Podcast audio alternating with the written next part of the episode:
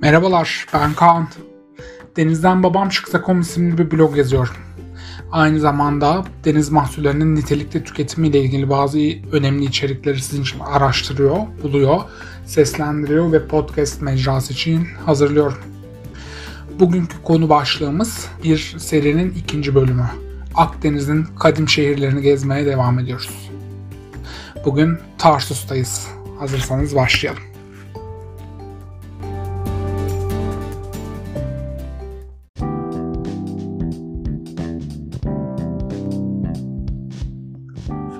Tarsus, Doğu Akdeniz'deki en eski, gizemli, antik ve hatta içinde yaşaması oldukça keyifli şehirlerden bir tanesi.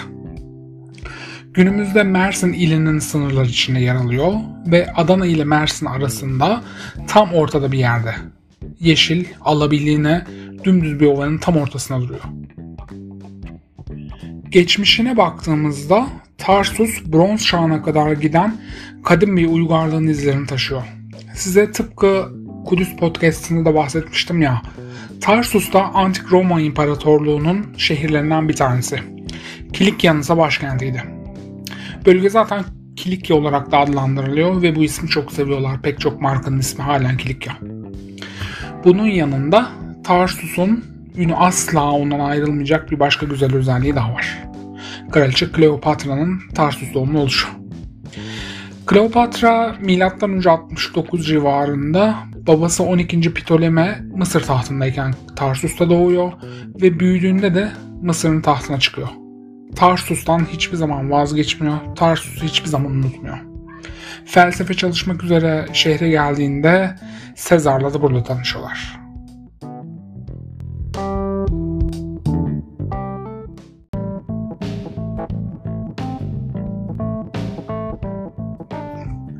Tarsus'un ilk yerleşiminin M.Ö. 1600'lü yıllarda Hititler tarafından yapıldığı düşünülüyor. Daha sonra işin içine Süryaniler, Babililer ve günümüzde de devamı İran olarak bildiğimiz Pers İmparatorluğu devreye girerek Tarsus'un yönetimini ele alıyorlar. Milattan önce 4. yüzyıla kadar böyle bir karmaşa içinde yaşayan şehir Büyük İskender tarafından alınıyor ve İskender'in ölümünden sonra Selefkoslulara geçiyor Önce 1. yüzyıl civarında da Roma İmparatorluğu tarafından hükmediliyor. Şimdi savaşları falan bir kenara bırakalım. Konumuz aslında deniz mahsullerinin tüketimi. Fakat işte bir şekilde diğerinden ayıramadığımız şeyler var. Tarsus tarih boyunca önemli ve herkesin ilgisini üzerinde tutmayı başarmış kadim bir şehir. Öyle ki gördüğünüz üzere aslında bırakamadık savaşları falan da Bizanslılar, Araplar, Selçuklular hatta ve hatta bir ara Moğol hakimiyetine girip çıkıyor. Tarih boyunca bu bölgede yaşamış olan önemli figürlerin de kalıntıları burada.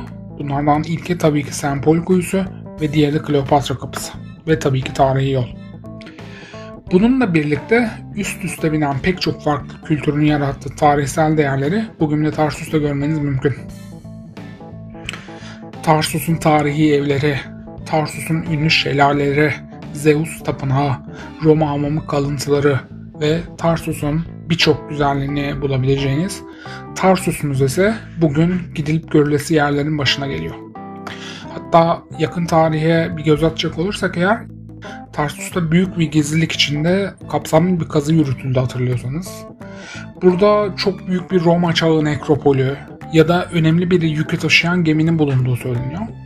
Tipik şekilde hep bize yaptık olduğu mantığıyla yaklaşıldığı için bugün bile neyin kazıldığını ve neyin bulunduğunu bilmemiz çok zor. Çok güzel, çok ilginç, spekülatif haberler var. Şahsen bunları okuyup dinlemeyi seviyorum. Eğer bu tür kurmaca hikayeleri veya spekülasyonlardan üretilmiş içerikleri merak ediyorsanız Tarsus'la ilgili basit bir arama yapmanız yeterli.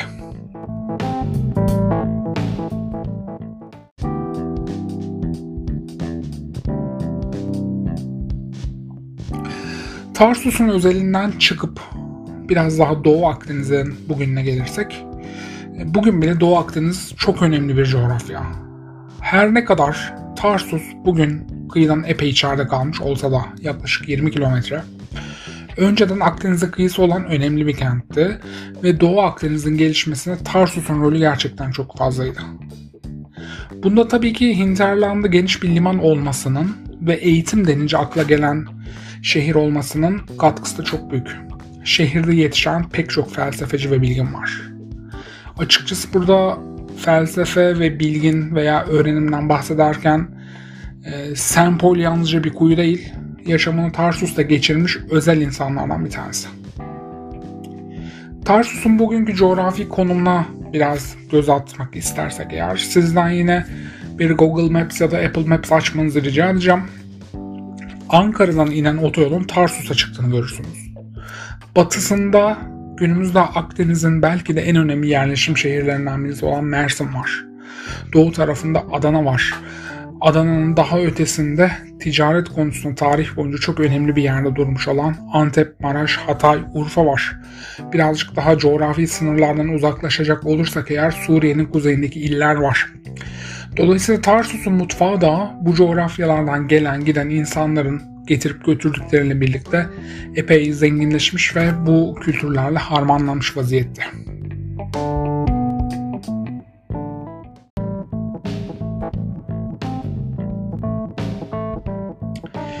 Bunu yalnızca günümüzdeki haritaları okuyarak edindiğiniz bilgilere göre de değerlendirmemenizi rica edeceğim. Tarsus eskiden çok önemli bir limandı.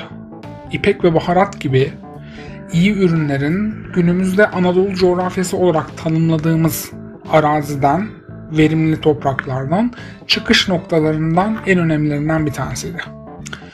Bununla birlikte bir liman şehri olmasının yanı sıra iyi de bir balıkçılık limanıydı coğrafi konumunun Tarsus'a verdiği avantajlar sayesinde Akdeniz'den klasik metodlarla tutulmuş ve limanda satılan taze deniz mahsulleri tabii ki Tarsus'un kadim mutfağına girmişti.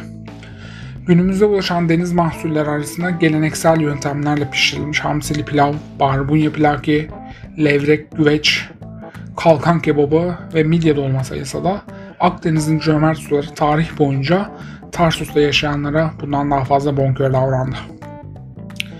Bugün her ne kadar Akdeniz arasında yaklaşık 20 kilometre kadar olsa da Tarsus halen tipik bir Akdeniz şehri ve tipik Akdeniz şehirlerinde olduğu gibi hala Akdeniz'den nasibini almaya başaran önemli ilçelerden bir tanesi. Bu podcast'i Ağustos 2023'te kaydettim. Önümüzdeki günlerde Tarsus'u il olarak görme ihtimalimiz var. Kim bilir belki bir dahaki sefere plakası 85 falanken konuşuyoruz Tarsus'u.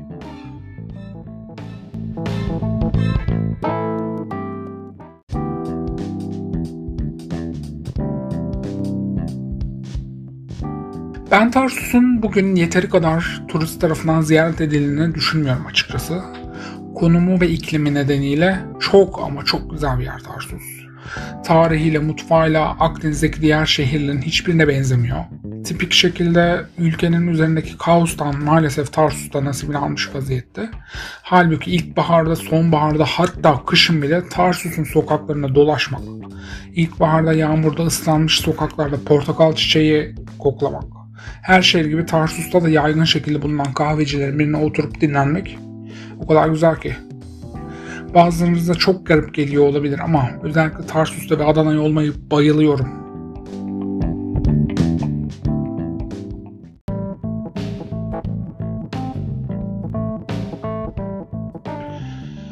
Biraz önce size harita açtırıp baktırmıştım ya Ankara'dan inen, Ankara'ya çıkan Antalya tarafına giden ya da Konya civarından gelip Antep, Urfa, Diyarbakır civarına giden otobüslerin tamamı Tarsus'ta duruyor. Ama biz en çok neye özledik biliyor musunuz? En çok Tarsus'a Mersin Vif'le varmaya özledik. Trenle gideceğim derseniz Tarsus'a Adana'dan Mersin düzenli olarak çalışan bölge ekspresleri Tarsus'a uğruyor. Canım İskenderun'dan gelen İskenderun Ekspresi yine Gaziantep'in ilçesi olan İslahiye'den gelen tren hep Tarsus'a duruyor. Dolayısıyla Tarsus dediğimizde yol iz geçmez bir yerden bahsetmiyoruz.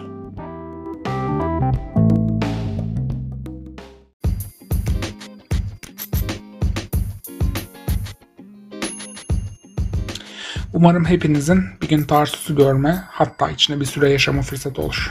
Görüşmek üzere.